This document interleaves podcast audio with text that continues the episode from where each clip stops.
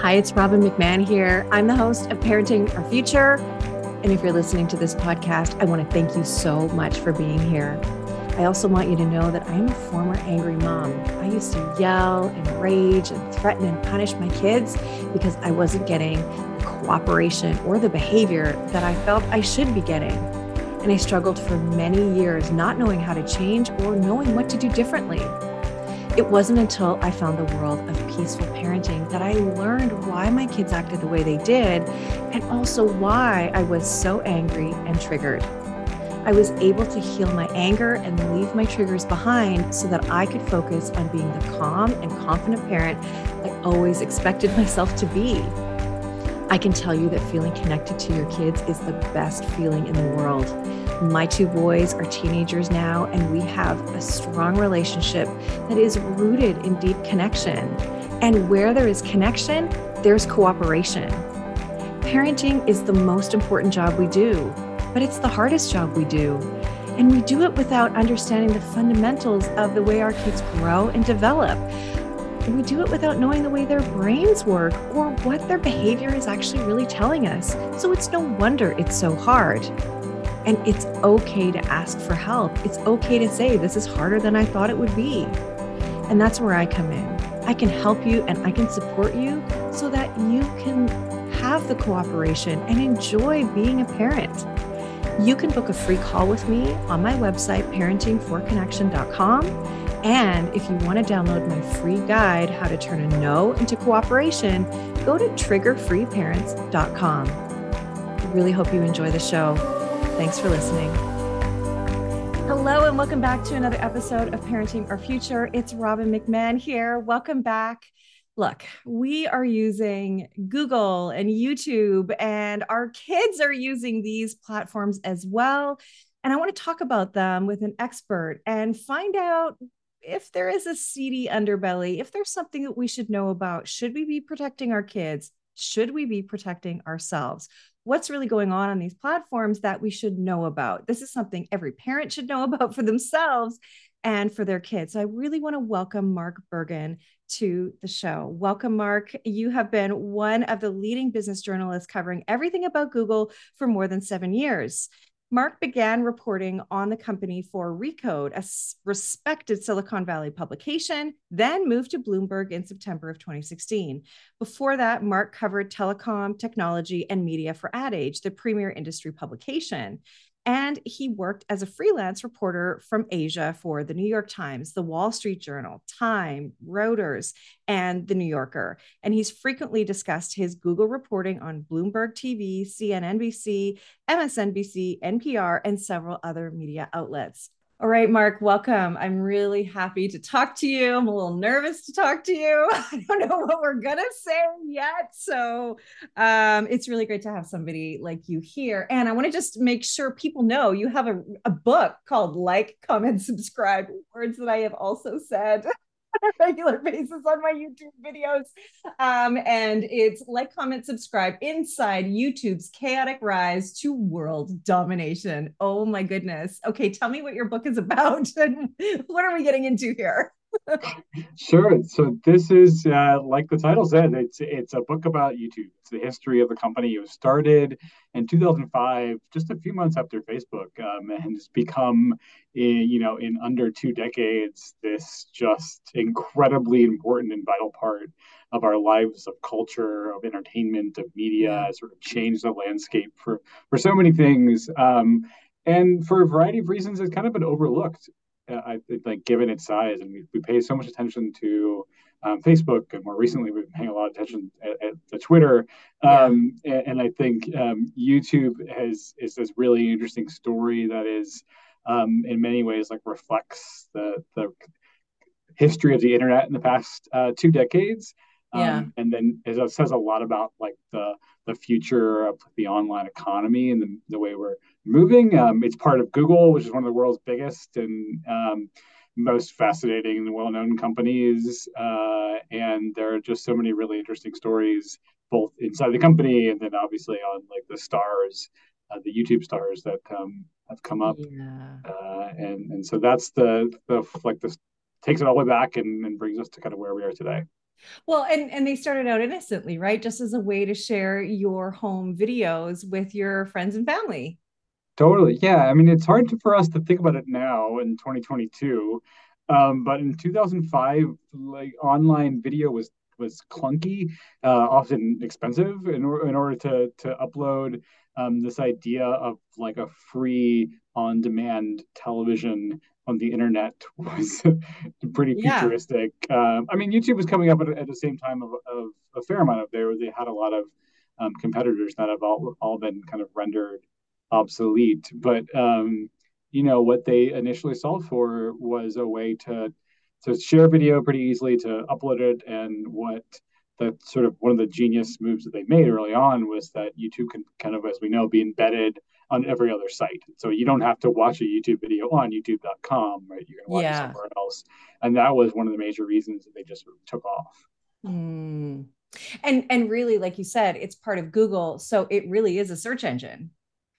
Um, yeah, absolutely. I think that was something that um, a lot of people don't really think about. I mean, it, it is for uh, most people that use the site, it, it it is like Google. It's a search engine. It's a utility. It's something that's sort of always there and reliable, and they'll use it to, you know, how to fix something that's wrong with your car, right? Or likes your sink, um, how to do a yoga routine, how to bake a certain yeah like how to bake something bread, right? We all learned this during the pandemic. It like became like this lifeline. Um, and from early on, it was you know one of the major reasons Google paid at the time uh, in 2006 it was 1.6 billion dollars, which was like an eye-catching number, and still is. Um, but at the time it was it was kind of unheard of. Um, and uh, a chief reason that they they paid so much, like YouTube was had already by then was sort of proving to be this really hot culture phenomenon, especially with young people but it was also like a destination for search. And Google was like, we don't want to be um, beat by uh, you know this kind of company that also started right. in Garage and like we're just we they tried to build their own version of, of YouTube. It was called Google Video that like wasn't as popular. Um, and there's yeah, saying, we don't know it, so yeah, exactly. um, they're just saying in Silicon Valley that's like you build it or you buy it. Uh, they couldn't build it, and so they just went out and bought it. Wow.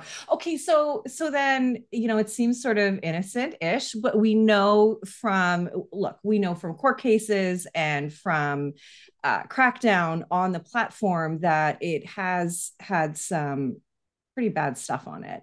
So let's talk about that seedy underbelly of of YouTube, you know, from where they were, the changes that they've made, but things that are still happening today that parents need to know about because look our kids are given phones and when we have a phone and access to the internet it is access to all of this stuff including pornography including you know things that we just don't want our kids exposed to and we may not realize how how they are being exposed to this. So let's talk about that part just in service of the parents listening yeah, I mean, YouTube's motto from the beginning was broadcast yourself, right? The whole mission yeah. is uh, let anyone be a broadcaster. Um, and that was and still remains like this really profound thing, right? And um, as human nature, people are going to broadcast very dark and disturbing um, mm. things. And in addition to very delightful um, and, and creative things. So, you know, early on, YouTube decided, um, I think it's an important business decision, right? Um, they're like, we're not going to have porn. Um, and so they, and this was pretty early. They were, you know, of course, it's like there's this constantly debate about what constitutes uh, porn and graphic sex. Um, but the way this, the way that YouTube is structured, right, is that like you and I can go up there and upload a video, uh, and and no one's preventing us from doing that. Um, so early on, YouTube had like primarily like these small team of screeners that would either you have they relied on viewers like you you need to like, oh, this video is porn. We're going to flag it. Um, mm. and, and, and then they had these screeners that would kind of go around and find videos and take them down if they're violating their rules. Um, eventually, they, they built pretty uh, sophisticated software to do this, especially with like skin detection, right? So they're they're able now pretty effectively, like if someone uploads a graphic sex image, it comes down immediately. Um, okay. Early on, I think you know something that was uh, certainly like people inside the company didn't expect this to be as, as, as volume of footage, but they have difficulty with um, child endangerment and like child pornography um, was something that people were uploading. Uh, and so this is something the YouTube immediately was like, we don't want this anywhere near this. We're going to like set up a pipeline to federal authorities. Um, oh, awesome. But they, there was still, I mean, there's there's gray zone, right? Like something that they struggle with from the on um, onset is like, what do you do with like home videos of children? Um, this is bleak, but like home videos of children in swimsuits playing in a pool, right? It may be innocent, um, where like the family's just uploading it to show with their friends and family, or they're just uploading it the same reason anyone else uh, uploads to, to YouTube. Um, but it's like if that video is watched in a different context, um, mm-hmm. that's something that could be disturbing and, and it can get them in um, and in trouble. And I think you know early on their teams were like making a lot of these decisions um, sort of on the fly, uh, mm-hmm. and and some of the the early people who worked at, at YouTube, I think, had experience in some of this like live journal um, culture on, on the internet. But this was, um, it's hard for us again to, to appreciate how new this was. But but back then, this was the first time that they were kind of unleashing this idea that like anyone could be blogging and producing video online that uh, millions of people could could watch. Mm-hmm. It's so interesting because 2005 is when I had my first child, and so i really it, it's like i've grown up with it along with my child who is uh 17 now uh so it's it's just it's so interesting because it, those years are very um just just really embedded in my mind you know just seeing seeing all of that seeing facebook you know it was such a such an interesting time. Um and and and so so essentially what the platform has done is it sort of got out of hand. I mean i remember seeing videos that looked like they were superhero videos and at the time those are what my kids wanted to watch. Mm-hmm. but they weren't superhero videos at all. They were i don't know what they were. They but they were women in superhero costumes doing you know all sorts of things that were adults and uh, absolutely and completely inappropriate so um, so those sorts of things they have they have now fixed is that right yeah let me give the if you like kind of the brief brief history as much as i can here like yeah. so youtube starts out um, like a lot of sites on the internet um, there are at least no, uh, rules the, one of the so the, the internet is largely sort of ungoverned especially compared to like broadcast television and radio, right? Yeah. Um, but one of the rules that was set in the 90s around the internet is the Child Online uh, Protection Act, COPPA. I may have mixed the extra P there. Uh, Privacy Protection Act, sorry. Um, and, and, that's a particular rule that has a, bunch of safeguards in place, largely around like, collecting data from minors under 13. Um, and so what YouTube did was it, in its small print, the thing that no one really reads was like, this is a site for people that are 13 and up right? It, it was like, you know, they had like kind of a rough rating system, but cursing's always been allowed on YouTube. Like it sort of mm-hmm. always had this like late night TV kind of vibes, right? Like mm-hmm. the most mm-hmm. popular stuff on YouTube is often uh, similar to kind of like Mad TV, right? It's it's quirky, it like goes up to the line of acceptability.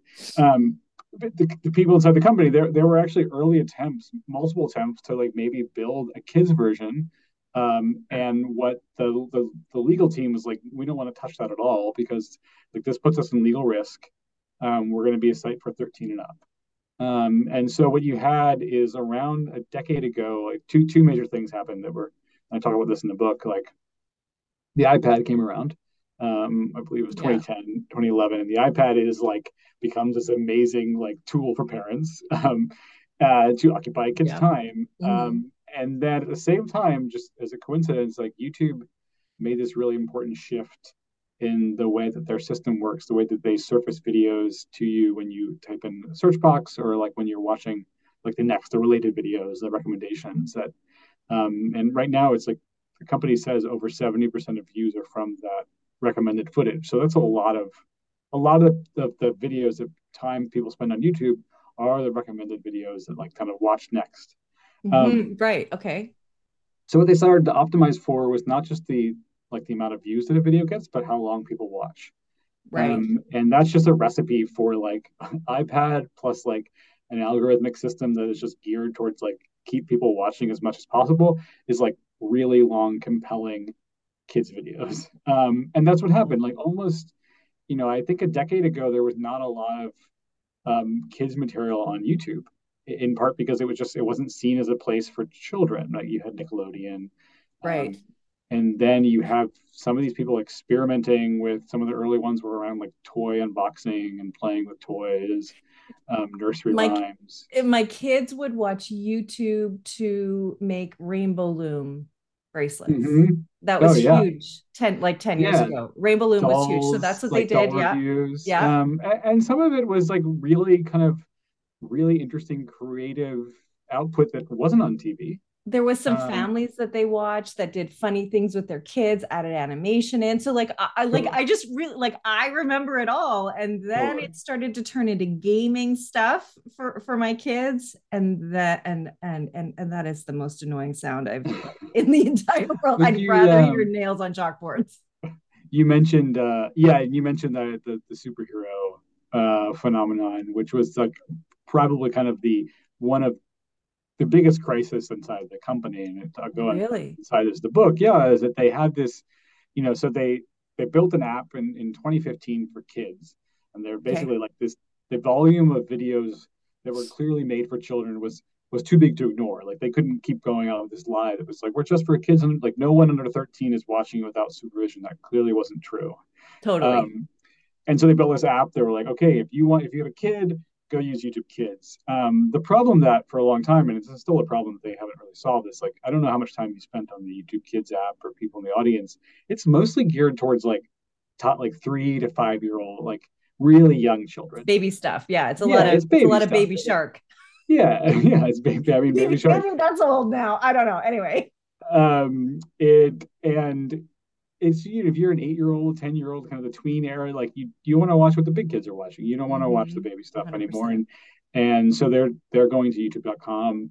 Um, you know, YouTube did not put invest as much resources in, in their kids app for a long time, and it so mm-hmm. um, and what was happening, and this is really it was one of these like really there are so many of these interesting moments across the history of, of YouTube where these trends pop up kind of out of nowhere um, and it doesn't really make it like even for people inside the company like didn't understand where they come from. Yeah. Um, and and then what you have you know the, the, the online creators are it's sort of like bugs drawn to light. Like and you, and you can't blame them right? They are constantly searching for like the shift the shifting sands of what's popular on youtube. Um, and it's never consistent. And and so you see these trends kind of rise and fall. And one of them came up was superhero costumes. And and and part of this is the other issue with YouTube is that you know um, Disney uh, for, was for a long time refused and still kind of refuses to put you know Disney doesn't put its movies on YouTube. Mm-hmm. They launched Disney Plus, and so if you're a parent and uh, maybe seven years ago and you're searching for for your kid, you want to look for Spider Man, you want to look for Elsa, Elsa Frozen. I think maybe you remember when Frozen came out.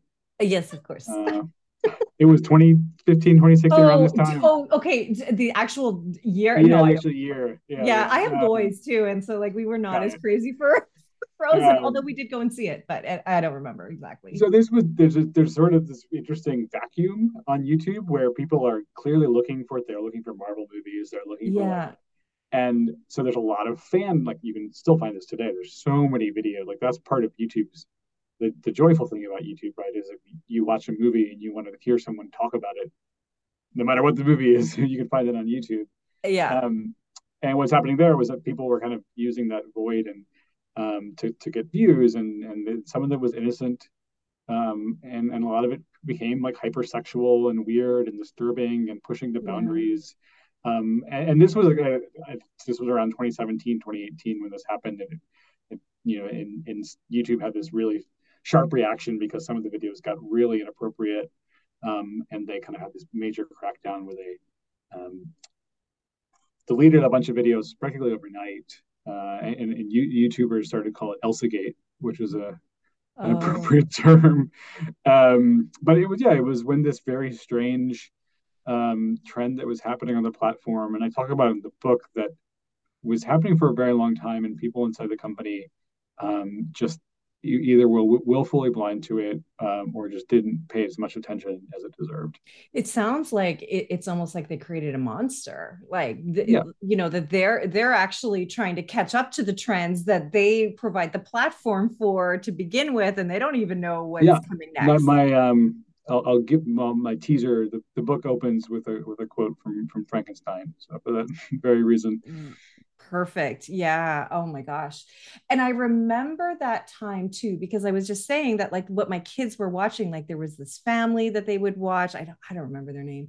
Uh, but they did all this fun stuff and you know always creating content and they were um, i don't know if they ever recovered their channel but they were sort of a, a casualty or a you know um, uh, what do you call it um, mm-hmm. They they somehow got canceled or yep. they had to apply because because of COPPA right? And but yep. COPPA was something that was forced upon them, right? The Children's Online what, what did you call it? Children's Online Protection Online Privacy Protection Act. Um, yeah, f- forced upon creators. I mean, um yeah that they were that they were identified as uh as as a creator of child content and ah, therefore they yeah, were yeah. their channel was was being shut down but that yeah. so there was sort of this like you know sort of people getting caught in this even though they didn't totally i mean i think so you know one of the um, so I guess two, two things. Like one thing that separates YouTube from from uh, like Facebook and, and Twitter and like basically every site on the internet was that they were the first um, and for a long time have been the only platform to actually pay creators and, and pay them like meaningful money. Like some people have built um, pretty substantial careers, and so I think when we Oh, Sorry, can you clarify paying them through their the ads that are running yeah, or paying, paying them the paying them? So that was 2007 oh. was when YouTube started to do that. Um, okay. And that was pretty early on and and and at the time was like pretty rare to be sharing money with amateur video creators and, and YouTube started with a pretty small group and then uh, around a decade ago they just they opened it up to the masses. Yeah. Um, and it became this this um, enormous economy where millions of people were, were making money from from advertising revenue. Right. Yeah. Um, and so you have, you know, people that are not just not just posting videos for for fun and entertainment or like for creative pursuit, but are actually doing it for, for their livelihoods. And you had families that would um, quit their day jobs, right, and, and become right. YouTube stars. And th- and this was to be clear, like this was what YouTube wanted like this was like they saw this as this um, kind of unexpected perk of their business like wow we can actually like create these new businesses and we get people to if they have a substantial amount of money they're going to create they're going to produce more and more they're going to make more high quality videos. Um, and so when when i guess I'm, my long-winded way of saying that is like when then youtube will sometimes um, often when it makes decisions like if it, if it removes someone's video um, or what's called demonetize, which is like take remove an ad from a video. Um, usually, for for a majority of creators, all you're going to get is like an automated email, and it's going to say like you, you have the maybe ability to contest a decision, but it's um, just just this is the way that that Google, which owns YouTube, like chose to build this system, which is like they have a lot of they they they don't throw a lot of people at it; they throw software, mm. and just because of the scale of the number of people that are uploading to YouTube. Um, yeah. And so that like, they they work with this automated way. Um, and so fast forward to it was 2019. Um, YouTube was found to was fined by the Federal Trade Commission for violating COPPA for violating the children's privacy protection law. But basically, like the the FTC, the government came out and said, actually, YouTube, you are knowingly serving videos and and serving um, ads to children under the age of 13. Um, and so since then, what, it sounds like what you were what you're talking about was since then that now YouTube has um, been split. And you you probably folks in the audience probably know this when they watch a video. If it's made for kids, they're not going to be any comments there. Um, yeah. And what you, you can't see, but but like certainly the online creators know, is there's a different type of ad. Um, so you can no longer YouTube will no longer serve what's called like behavioral targeted advertising. I'm oh, happy okay. to unpack that if, if you want me to. Um, well th- there's a couple of things i want to say yes sure. so so i have a youtube channel it's parenting for connection that's and and that is you know i upload videos this podcast will be on youtube as well mm-hmm. and and so there's a couple of things yeah there um i i want to I want to come back to that, but what you just said about the the way they're sort of policing things nowadays is really through automation Uh, and this morning, and I was just telling you this before we hit record, I got a message from YouTube and it said, Our team has reviewed your content, and unfortunately, we think it violates our harmful and dangerous policy. We remove the following content from YouTube. And it happens to be from an episode that I uh, that I did with Bailey Parnell called Safe Social. It's actually called hashtag Safe Safe Social, and they have removed the uh, the URL safesocialmedia.co.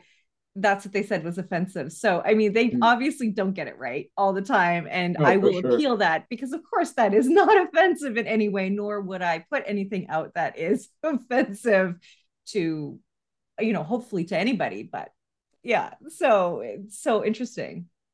Yeah, I mean, it is an automated, messy system. I mean, like just yeah. just to like ex- uh, do like the really bare bones explanation. Like there are so it's since 2019, YouTube has shared that it's uh, over 500 hours of footage are uploaded every minute. I'll say it again, like 500 hours of new footage are uploaded wow. like every 60 seconds. 500 um, hours of content every 60 every seconds. Minute. Yeah so it's it's mind blowing, um, and so it, it's like clearly by by now it's a system that's like far too big for them to manage.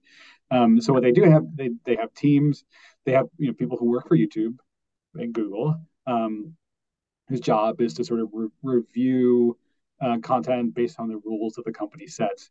Um, they also rely on um, thousands of contractors who, who don't work for YouTube directly. They work for companies that like YouTube sort of contracts with. Um, they are around the clock. They have a lot of people in India, a lot of people in the Philippines, in Ireland, um, and these are pretty like not well-paid jobs necessarily. They are trained to. Um, they're going to be looking at videos that are flagged uh, in two ways. One is the software will flag it, um, as like, hey, this video potentially violates our rules. We should look at this. Um, or you or I, any, any sort of average viewer, there's a little like flag next to a YouTube video. If you click that, then it goes into a queue. Um, and so, you know, when machines are not, software is not perfect. Um, mm, clearly. Not, I, I'm not, and I'm not excusing YouTube here, but like the the problem that they created for themselves is incredibly complicated. Um, right? You know, let's take the something like as uh, like child endangerment is it seems pretty clear cut in, in certain instances, but like you know in others it's it's not. And and one kind of really fascinating example that they dealt with is a very popular channel, YouTube channel of um, five years ago, involved this father um, pranking, doing pranks with his two uh, daughters, his two like I think they were like seven, seven and nine, um, and it was it was hugely popular. Um, it's called Toy Freaks. Uh, the dad, um, sometimes would like they would. There was this kind of another. This is going to sound strange, but it was really popular on YouTube, like dressing up um, as babies with pacifiers and bibs was okay. a big thing. Um, and some of it was like kind of doing these fake punishments became really popular. Um, and there was one video where, um, and it, it got a lot of media attention, and it was um, one of the daughters had a bloody tooth, like her tooth fell out, and the father filmed it. Um, and then you know there were some stills in the video that looks like this girl is screaming in pain, right? You like lose your tooth, yeah. it's really painful. Um, what ends up happening is like the father actually kind of like talks her through it. You watch the entire video. Oh, he actually explains to her that it's going to be okay and kind of soothes her on camera, right? Yeah. Um, but she looks very uncomfortable and she's bleeding.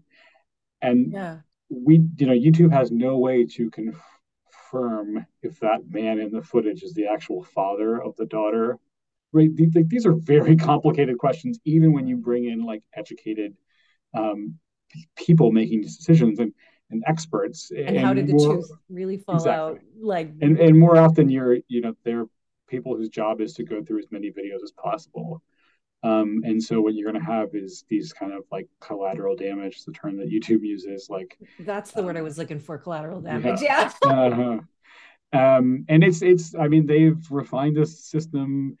Uh, I in the past five years it has um, I won't say better, but it's like it's certainly um, they certainly put more resources and attention towards this. Um, but you're still like you just happened to you, right? Like there there today, um, yeah. These cases um, where in order for you know every time youtube kind of tightens a filter um, it's going to inevitably like have these waves of impact that um, and, and you know like when you get 10 people in a room not all 10 people can agree on something like hate speech yeah um, yeah it's right? very I, like, I, I, see what you're saying it is bull- bullying is something they've tried to do a lot of rules around bullying but it's really like very difficult to define what bullying is yeah. Well, and it's so interesting too, right? Like when we started talking about ads and monetization and and demonetization, things like that. It's so interesting because you do see so many kids now saying, I want to be a YouTuber, I want to be a YouTube star. You know, mm-hmm. so many, so many kids. And and my kids have said the same thing, right? They wanted to have their own channel at one time. They wanted to, you know, do silly things on YouTube. And I remember you know one of my son's friends coming over and they were young and and uh, the dad saying oh is he on youtube? And i'm like no he's not on youtube. Like no right? But um can we go back to those ads that you were talking about? So so sure. what is, on the kids channel there aren't what kind of ads? Tell me about yeah, that. Yeah so so this is um after 2019 youtube was was was fined and regulated by the ftc and what so now in their system they're, they're basically like two different types of ads that, that YouTube and, and, and Google, its parent company, will serve. Um, one is like what we think is like a it's called a behavioral, a targeted ad, um, and so that's like you you've probably seen this a lot. Like if you've ever searched for, I, I don't know, you're trying to buy like um, uh, a lawn chair or something like that. Okay, sure. Shoes you, usually. You search for a couple. Yeah, you're trying to buy a pair of Nike sneakers, and then you just like see that ad follow you around the internet. Like everyone's had that experience, right? That is oh, targeted yeah. ad. Like it is based on your search history. It's based on the websites that you visit. Um, you know, this is like Google and Facebook are the are the two companies like, that is there. They're kind of dominating the industry. They grew into these Goliaths because they were very good at serving um, targeted advertising. Like they're very good at basically giving uh, this data to advertisers that want to reach consumers at a, at a particular time and place. And um, so and that's what, why websites use cookies because then exactly. on the other side of things, they're they're using Google Ads to advertise their product. That's why they show up on those websites, yeah, and, show up on Facebook, on Instagram, then YouTube, all the things. Yeah, it's totally. And so yeah, Google is is Google's the, the biggest, the world's biggest digital advertiser. It is the the, like the, the company that is the best at at doing this. Um, and and and they have you know they have your search data they have your maps like your location data um, and then they have like so on youtube they have you know all the videos that you've watched um, the videos you clicked on like the types of and and, and listen if you're an advertiser this is amazing right this is a dream because in, yep. in some ways like you want to be able to target um you, you know you want someone who watches a bunch of fishing channels or something and you sell like i want parents that have strong-willed kids. That's go. what uh, i'm looking for. Yeah you know who are frustrated. um, yeah so i, I yeah, get it and it i've was, advertised a lot. So on so since that rule um they can no longer run these targeted ads on videos that are, that are called made for kids. And so uh, okay. um, and what the what, what compl- creators i think uh understandably complain about is that youtube is the onus is on the online creator. It's not on YouTube. So if you or I were to, if you were to go make That's a video right. and we say like, there's like, as I understand it, it may have changed, but there's like a little dashboard in so when you're posting a video, yep. they're going to click. And if you say like, don't click that made for kids video, you can, and, and I should also mention um, that the targeted ads are typically better paying. Um, than the, the ones that aren't targeted are just if you're watching a video about um, you know you're watching a, a, a video about a kids doing like a, a, certain challenge or a science experiment mm-hmm. then you're basically like the advertiser only knows that you're watching this video. Doesn't know anything else about you. Um, and that's just called like a contextual ad. And that ad is like google youtube can't charge as much for that ad because that ad is not as valuable may or may not be relevant to the viewer. Yeah it's often not relevant. And so what happens for if i'm an online like a lot of online creators of kids and family content um, since early 2020 just lost a lot lost a lot of money after that change. Um, I mean, what's happened during the pandemic is they got a lot of views because there are a lot more views on on kids content um, during the pandemic. Right. Um, but so that's the what I was saying about if, if I go up and I post a video and I say it's not made for kids, and then the FTC decides, and as far as I know, there haven't been many cases of this, but the FTC decides like, you know, no, this is this video is very much made for kids like I, as a creator, am the one that will be fined, not YouTube. um, and and there were, I mean, this is YouTube. I think made this argument that like we can't police this system. You know, at this point they have over two million creators making money on their platform, and and so yeah. they're like, we don't have the resources, despite being, I think, the world's like third largest company. Um, they're like, we don't have the resources. So like, I feel like they could have the resources.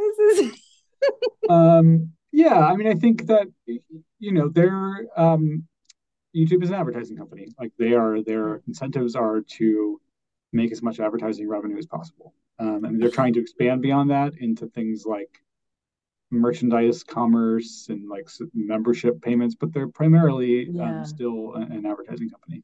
Yeah. So, can I ask you about people who they have partnerships with, right? Like there are there they have relationships with creators. So, one in particular is PewDiePie. What is the deal with him? Sure. PewDiePie was, um, is, is really, he's a, he's a Swede, uh, Felix Kjellberg. Um, and so he uh, was for a long time the, the biggest uh, creator on, on YouTube by, by subscribers. And so probably everyone's familiar with, with subscribers on YouTube. Um, yeah. And he started in 2010 um, and he was sort of the, the most popular um, of this uh, phenomenon that, that YouTube really invented of like video game streaming. Um, yes, it's a pain so of my I, existence. I hate it so much because I mean, so I, I, so I will. Um, it's clearly popular. Um, it is. Uh, it worked really well for. I think I mentioned that it was around a decade ago that YouTube switched their system to like we're going to prioritize uh, what they call watch time, which is getting people to watch as long as possible. Video game streaming is kind of the perfect um, category of, of content for that because it yeah. is not to say that that video game streamers aren't like creative and interesting people and like they have to sure say often but you know they have like funny kind of color commentary but it is largely they're playing a video game they're video they're like taping themselves play the game and then they just post it up to youtube and um and video and scream games, a lot and swear a lot yeah, yeah, and yeah, yeah. yeah. PewDiePie was like the most colorful version of that um you know he was for a while the company real like was very fond of him. Like he was bringing in a lot of money for them. Um, he was this. He represented this new form of entertainment. Like PewDiePie is not really something that you wouldn't see on TV. Like, um, and he he also I think you know what was really interesting to him is he like many popular YouTube creators. Um, he will often talk to his audience. He kind of shares parts of his life. Yeah. Um, and shares this it's just like i've talked to creators about this too it's just really interesting like there's this expectation that you're being authentic you're it's not even it's not like reality tv stars right they're, they're a different type of fame um, mm-hmm. and that there's an expectation that it, you know scientists social scientists call it parasocial relationships so it's like the idea that your sons if they're pewdiepie fans they might feel like they know pewdiepie they know felix yeah. intimately they've never met him i assume they've never met him before but they feel like they know a lot about his life and they feel really invested in his success. Um, yeah, and, interesting. And so that's just a different dynamic, and and it has for for YouTube, it's paid off in these huge dividends where they can have these creators that you know that become influencers. They're able to sell items pretty successfully. The dark side of that, and PewDiePie is a really interesting example, right, where he um, you know, just brief version of that story, got into some controversies about five years ago around like anti-Semitic content and like playing with Nazi imagery. Um, oh my um, goodness! And so these were problems that once he was sort of punished for that, he he lost business deals and relationships for that. His fans were still very very loyal and devoted to him, uh, and that caused like, incessant headaches uh, for YouTube that didn't know how to handle uh, this problem with their with their biggest star. Really interesting. Wow so interesting. Um, I happened to, I, I knew we were going to talk about PewDiePie, and I have heard about him through my own children. And we had quite a debate this morning about it. sort of kind of but uh, one for one against uh, mm. in, in, my two boys and um,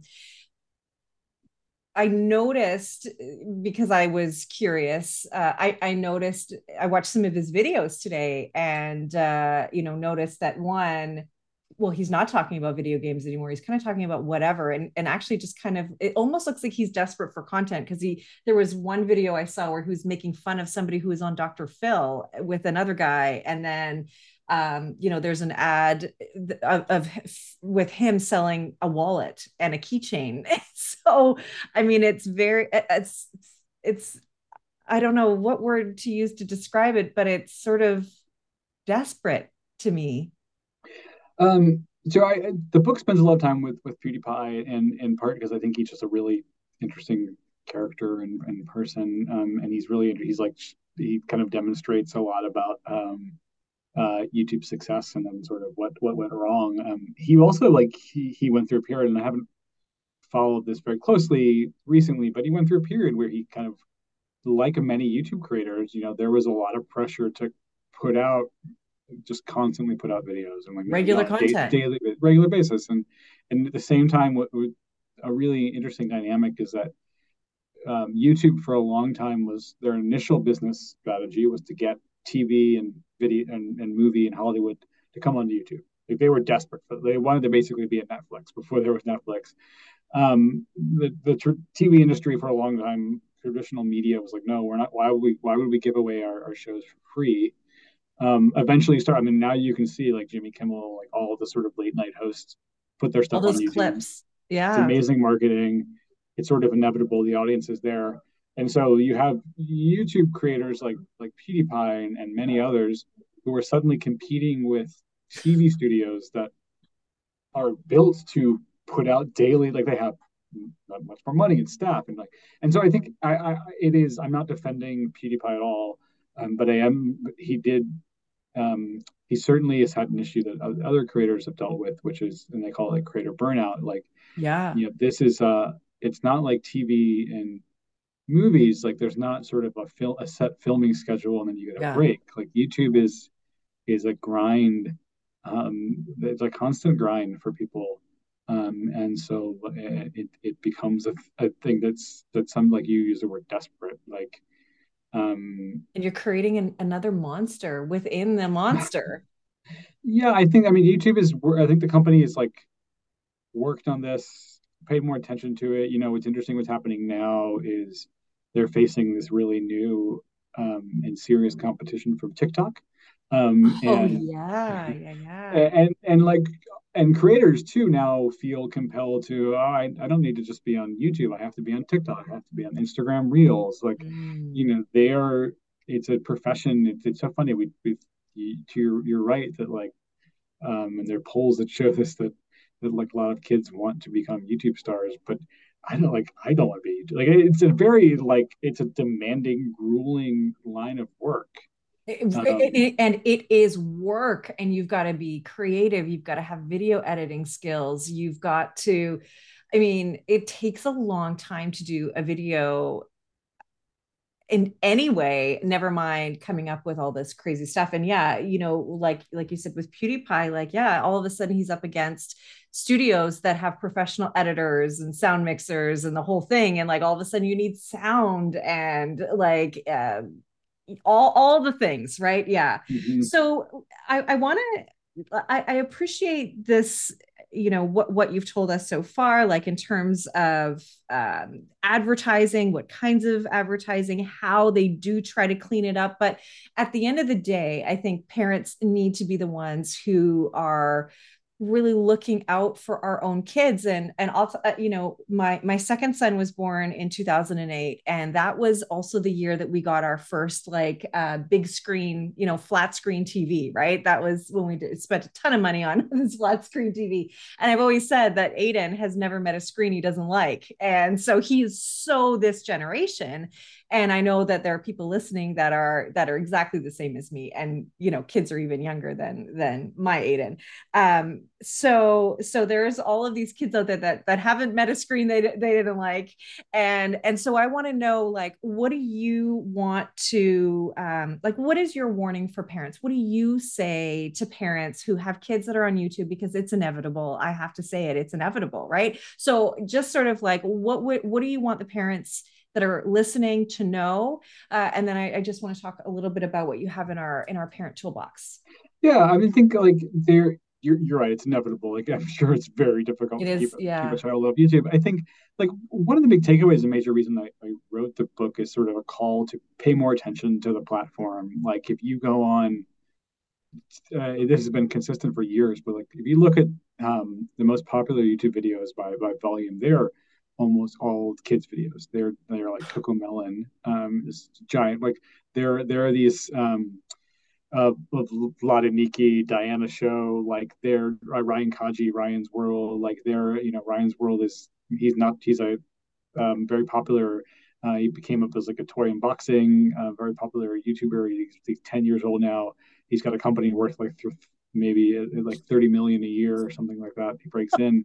Um, so th- these are not just uh, YouTube, these are like franchises. And um, there it's really understudied. Um, it is like journalists like like myself spend a, uh, not as much time like talking um, reporting and understanding the types of videos that are being made.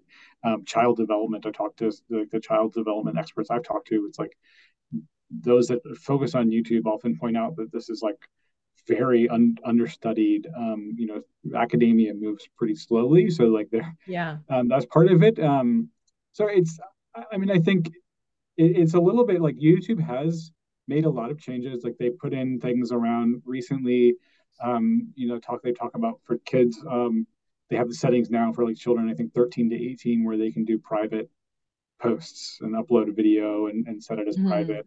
They have like these sort of digital well-being where they're sort of sending reminders like, "Hey, don't spend all your time on YouTube." They're um, they've been uh, taking a lot of criticism for videos that are heavily commercial, where basically like, the entire video is like trying to sell a kid something. Um, they they they've said they've started to take action against that. Like, I guess the, the main takeaway is sort of like, um, it's very difficult for busy parents, but like pay, pay attention to sort of like the you know the, the book is saying like there are important decisions this company is making um, about the reasons why the sort of the videos that you or your kids see, like the ones that are recommended to you, like the the, the really popular ones. Um, some of them are popular for like they're very talented um, creators and like doing creative stuff. And I want I don't want to discount like I think that there are incredibly like um, there's like good educational content on YouTube that doesn't exist anywhere else. The company has struggled to like surface that and make it hard to find. Um, I think that they are more attuned to. They certainly make.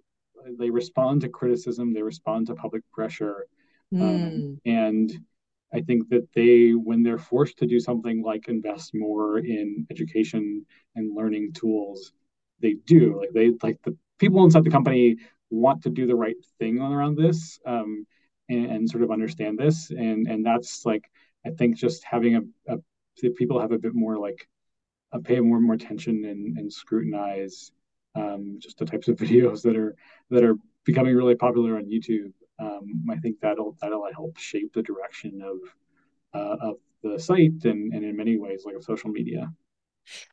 And I think what you're saying is like don't don't don't fall for it because in a way we're all really being manipulated right like the most popular videos that that are on there are there for watch time and those perpetuate each I, other yeah i mean i think that like i'm you know i am there are you know i have a um there's there's a there's a character or like this this couple in the book that's called uh, mother goose club that, that made and they've been like on youtube for a very long time and i from what i've seen like and and they're like pretty well respected by their educators themselves.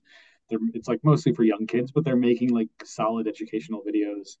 Um and so there i think it's like once you like do a little research to like find the sort of quality uh, creators on YouTube and like subscribe yeah. to them and like you kind of have to go out of your way a little bit to like make sure that you're right. watching them. And YouTube has tools around like building playlists and like um so I think that there that's something that I I wish the company did more. I mean, the creators did too. Is like um you know as a as a YouTube viewer, I wish it's like oh I want to be able to like I really like this YouTube channel. I want to be able to support them and I want to find people that are very similar to them. Um, and that's something where you kind of have to be proactive. You have to lean in a bit, uh, mm-hmm. uh, despite the fact that YouTube and social media is so built around like the passive, like flipping yeah. experience. Yeah.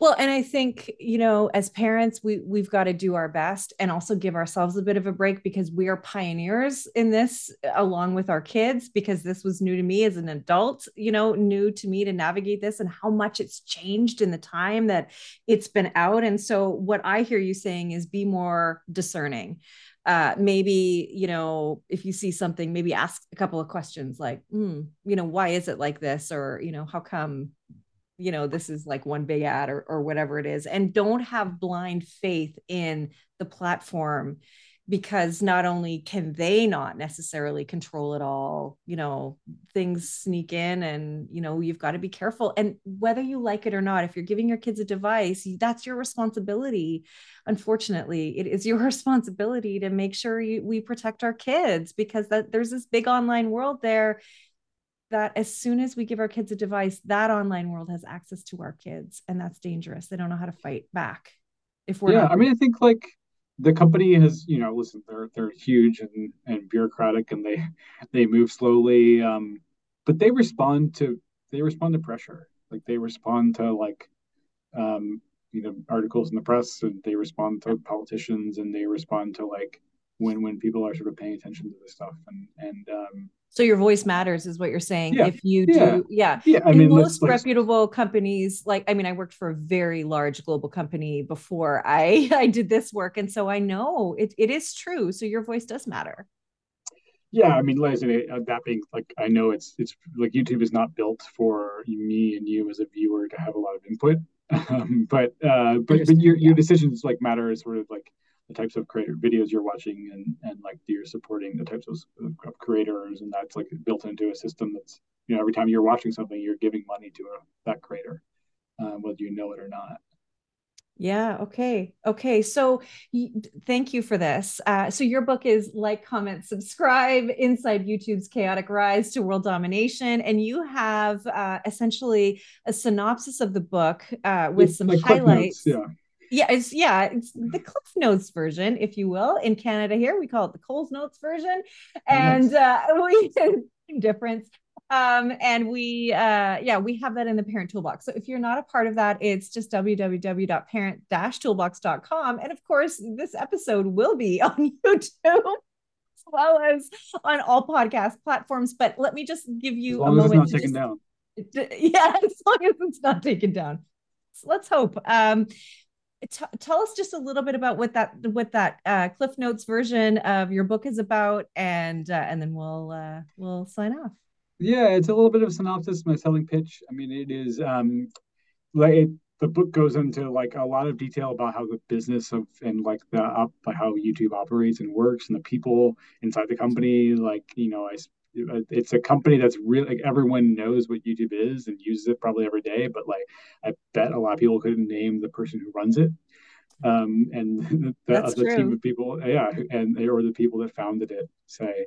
Um, and I I did my best to make it like a really compelling page turner too, and like it it tells and it goes to some dark places, um, yeah. um, but it also I think has some moments of levity and uh, uh and hopefully for people to um, to feel like informed about this uh, really important company and, and come away with like an enjoyable read. Yeah, yeah. Well, thank you for that. Thank you for educating us, for you know being the guy that's willing to put his hand up and say, "Okay, I, let me tell you about this," because it, it is important for us to go in with our eyes wide open um, because we don't want our kids to grow up any sooner than they need to. We want, you know, of course, we want everybody to enjoy the platform and be safe. And that's really the most important thing. And as if parenting isn't hard enough, we don't need to add another layer of something else to worry about and worry about our kids. And that's everything that that I try to do with this podcast. And so having a guest like you is just, I am so grateful for. So thank you so much, Mark. Uh, and people can find you, markbergen.com uh, you're on LinkedIn, you're on Facebook, uh, Twitter, you're on all the places, and of course, your your book. I don't. I don't have a YouTube channel, but you do not have a YouTube channel. That is yeah. very, very true. You do not. Um, but, but, Bloomberg, Bloomberg has many the, the great YouTube channels. Oh, okay, okay. Um, and your book is available on Amazon. And where else can you get your book? Uh, hopefully, everywhere that uh, books are sold. Fantastic. Thank you so much, Mark. Really appreciate Thanks, it. Robin. Appreciate it. Thank you for listening to this edition of my podcast, Parenting Our Future. I'm parent coach Robin McMahon, and if you're enjoying this podcast, please share it with someone who you think might also need to hear this message. And don't forget to subscribe, and if you like my work, I would be grateful if you gave me a five star rating. For those of you who like my content and want more, visit me at yellingcurebook.com to get your copy of my book and to find other resources to help you. Until next time, I am wishing you and your family peace and.